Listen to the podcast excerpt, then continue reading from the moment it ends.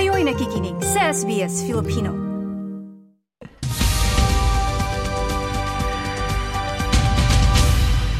Magandang umaga sa iyo, Daniel. Magandang umaga sa iyo, Maridel. Mahaba-haba bang nakapila, kaya nagtago ka? Oo, medyo. Kaya, kaya nga hindi tayo uuwi sa Pasko sa Pilipinas ngayong taon eh. Yun yung ano, no? Parang pag iisipan mo kung paano mo iba-budget yung mga nakapilang mamamasko at mag-aaginaldo sa'yo. Oo, tama. Medyo mara- marami na akong utang sa mga inaanak ko sa Pilipinas. So, doon sa mga inaanak ko, next year na lang. Ayun yung mga, isa sa mga inaabangan ko pag Pasko, nung bata ako. Anong bata ako? yung, pag umaga, maaga kami magigising, tapos magkakato kami sa bahay-bahay ng mga lolo, lola, kasi marami kapitbahay namin. So, mamamas ko kami. Pagkatapos, Oo. pagdating ng tanghalian, makakabalik na kami sa amin, kakain kami. Tapos magbibilang kami, ilan yung napamasko namin. Oo, yan yung ilan sa mga perks ng pagiging bata. Eh Oo. ngayon, Maridel, sa edad ko, eh hindi na ako pwedeng kumatok sa mga pinto ng mga ninong at ninang ko dahil ako pa ang hihingan. Oo, may ganti naman pala yun, hindi ba? Oo, tama. Pero, usapang gastusin, para sa mga may mga three-year-olds naman, maganda na hindi na sila gagastos para magkakaroon sila ng access sa libreng daycare, kung hindi ako nagkakamali. Oo, simula sa susunod na taon, ang mga 3-year-old sa ACT ay magkakaroon ng access sa isang araw sa isang linggo o 300 hours sa isang taon na libreng preschool education. Bahagi ito ng kampanya ng ACT government na bigyan ng quality early learning ang mga toddlers na inaasahang maghahatid ng 1,329 Australian dollars to savings para sa mga eligible na pamilya sa Kapitolyo. Bukod rito, Maridel, mas marami pang Canberrans ang maseserbisyohan ng ACT Health Walk-in Centers mula sa umpisa ng 2024 dulot ng additional funding ng territory government para mag-hire ng nurses, physiotherapists at i-increase ang after-hours medical imaging services. Mahalaga no edukasyon at kalusugan, dalawa sa mga pinakamahalagang pamumuhunan sa buhay ng kahit na sino. Oo, tama yan Maridel dahil mas marami na no yung mga ah, tao na lumilipat dito sa Canberra, particularly yung mga migrants mula New South Wales at Victoria ay lumilipat dito sa teritoryo. Lalo na yung may mga pamilya kasi na ang nakikita ko, yung mga may batang pamilya, mas gusto nila ng mas maraming oras makasama yung mga anak, yung mag-anak kesa sa yung magtrabaho. So parang mas maganda ang mamuhay ng medyo maluwag-luwag sa mga m- mga tinatawag nilang regional areas. Oo, eh dahil nga sa marami na ang dumadagsa dito sa ACT Maridel, eh parang nagiging ah, kaparehas na ito ng Melbourne o Sydney. Oo. So um so dahil doon eh nagkakaroon rin ng strain no sa housing at infrastructure dito sa ACT. At ilan 'yan sa mga issue na pinagtutuunan ng pansin ni ACT Chief Minister Andrew Barr. patunay na patuloy ang paglaki ng bilang ng populasyon ng bansa. At patunay rin na patuloy ang paglaki ng presensya ng mga Pinoy sa Australia. Aba, nandun ka sa paglunsad ng ANU Philippines Institute. Oo, matagumpay na nailunsad ng Australian National University sa Canberra ang Philippines Institute noong ikasampu ng Nobyembre. Ang institute ay naglalayo na palakasin pa ang collaboration sa pagitan ng Pilipinas at Australia at maging leading research institution centered on Philippine studies. Nagbigay ng lecture si retired Honorable Justice Antonio Carpio tungkol sa maritime at territorial dispute sa South China Sea. Nagpasalamat siya sa Australian government at ANU scholars sa suporta nila sa Pilipinas lalo pat nagiging mas agresibo ang China sa Scarborough Shoal. Yan, yan yung mga isa sa mga masusing isyong patuloy nating sinusubaybayan dito sa SBS. Pero maliban dyan, malaki rin ang ah, pamumuhunan ng Australia at Pilipinas sa isa't isa sa pagpagtulungan sa edukasyon. At ito yung isang pinakamaganda at matibay na pundasyon ng relasyon ng dalawa, hindi ba? Oo, from um, comprehensive partnership Maridel, eh naging strategic partnership na ito nung bumisita si Prime Minister Anthony Albanese sa Pilipinas noong Setyembre. No? So pumirma si uh, Prime Minister Anthony Albanese at Philippine President Ferdinand Marcos Jr. dito sa strategic partnership at kabilang dyan yung defense um, at education. Yan, at maganda rin na siguro yung pagbabalik tanaw na marami rin na sa mga kasama o naninungkulan o naninilbihan ngayon sa pamahalaan natin sa, sa Pilipinas ay naging produkto rin, di ba, ng uh, edukasyon sa Australia simula pa nung Colombo Plan. Oo, tama yun, Maridel. At syempre, para naman sa patuloy na lumalaking bilang ng uh, Pilipino sa South Australia, ay, hindi ako nagka, nagkamali ako sa Queensland.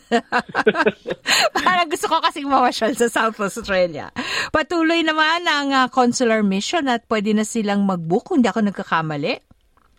Magkakaroon ng mobile consular mission ang Philippine Embassy sa Brisbane sa Eaton's Hills Hotel sa ikadalawamput isa hanggang dalawamput apat ng Nobyembre ilan sa mga serbisyong ihatid ng embahada para sa mga kababayan natin sa Queensland ay passport renewal at dual citizenship oath taking.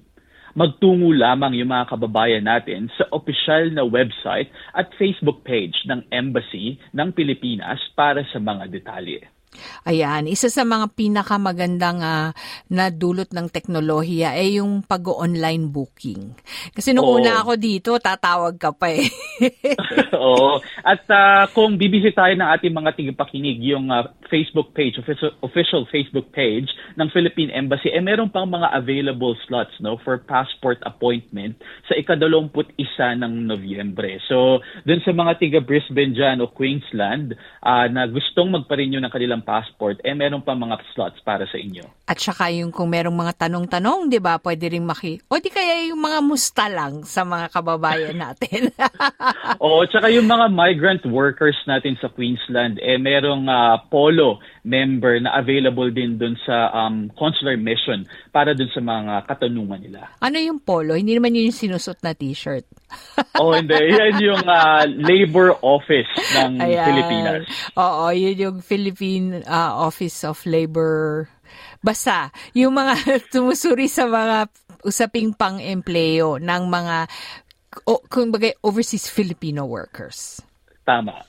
At syempre, dahil pinag-uusapan natin kanina yung mga nakapila sa Pasko sa mga inaanak ni Daniel.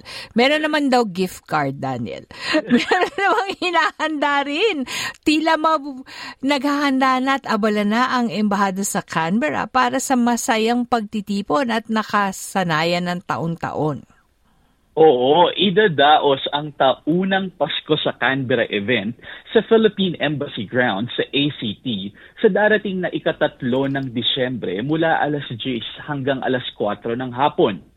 Eng grande ang ihahandang programa ng Filipino Community Council of the ACT Incorporated or AFCC-ACT at ng Philippine Embassy ngayong taon. Bukod sa mga Filipino Christmas desserts katulad ng puto bongbong at bibingka, na ibibenta sa mga food stalls, meron ding entertainment, games, raffles at Christmas carols sa selebrasyon. Inaanyayahan naman ang mga talentadong Filipinos na sumali sa Canberra's Got Talent Competition na gaganapin din sa araw ng Pasko sa Canberra. Tuloy-tuloy naman ngayong taon ang tradisyon ng ACT na simbang gabi o nine evening Christmas Novena Masses mula ikalabing lima hanggang dalawamput tatlo ng Disyembre. Gaganapin ang misa sa St. Peter Chanel's Church sa Yaralumla at 7 p.m. Yeah. every night. Dito sa Australia, no, kakaiba ang simbang gabi kasi literal na gabi dahil marami ang nagtatrabaho at syempre iba yung buhay, hindi ba? Oo, tama yun Maridel. At uh, umaaten tayo dyan sa Sibang Gabi, no? Maraming taon na na dumadalo tayo dyan. At uh, maraming mga Filipino ang umaaten, jam-pack ang loob ng simbahan. So inaasahan na ngayong taon, eh, magiging ganun din o, ang labing, turnout. Ilang araw ba? Siyam na gabi, hindi siyam ba? Siyam na gabi. Pagkatapos, yes. nung bata ko sinasabi ay, kung makumpleto mo yung siyam na gabi, may, at uh, naghumingi ka o mayroon kang wish sa ikasampung gabi, baka daw matupad iyon. Oo, tama yung pwede kang mag-wish. Eh, ginagawa ko pa rin yan, Maridel. Nag- Kaya nga, ah, na mag, nag-mag-wish kapag nakompleto mo yung nine Nov- Novena Masses o itong ang simbang gabi. Nagkakatotoo naman ba? Oo naman. Ayan. Ako kasi hinihintay ko, ang wish ko kasi manalo sa loto. Baka hindi lang siyam na gabi, Maridel, ang kailangan mo isimba. Baka... Sabi nga nila, unat-una sa lahat, bumili ka. kasi hindi naman ako bumibili ticket eh, kaya hindi nagkakatotoo. eh, yan ang una mong gawin. Ayan. Pero bago yan, ah, maghahanda rin naman tayo ng, ah, kung di ako nagkakamali, dadalo ka sa araw na yun. At makikita natin ang mga kaganapan dahil papadalan mo kami ng mga larawan at ah, mga samot-saring updates ka- kaugnay ng pagdiriwang na yan. Tama yun, Maridel. Ayan, maraming salamat Daniel at hanggang sa susunod na fortnight. Walang anuman, Maridel. Ito si Daniel Delenya, naghahatid ng balita mula Canberra para sa SBS Filipino. At syempre, patuloy po kayong makinig sa amin dito sa sbs.com.au slash Filipino, SBS Filipino sa aming Facebook page para makakita po niyo ang link sa mga samot-saring kaganapan, partikular ang ANU Philippines Institute launch kung saan inihatid sa atin ni Daniel ang mga ilang mga larawan sa pagtitipon at mahalagang araw na iyon. Maridal Martinez ang iyong kapiling ngayong Miyerkules ng umaga.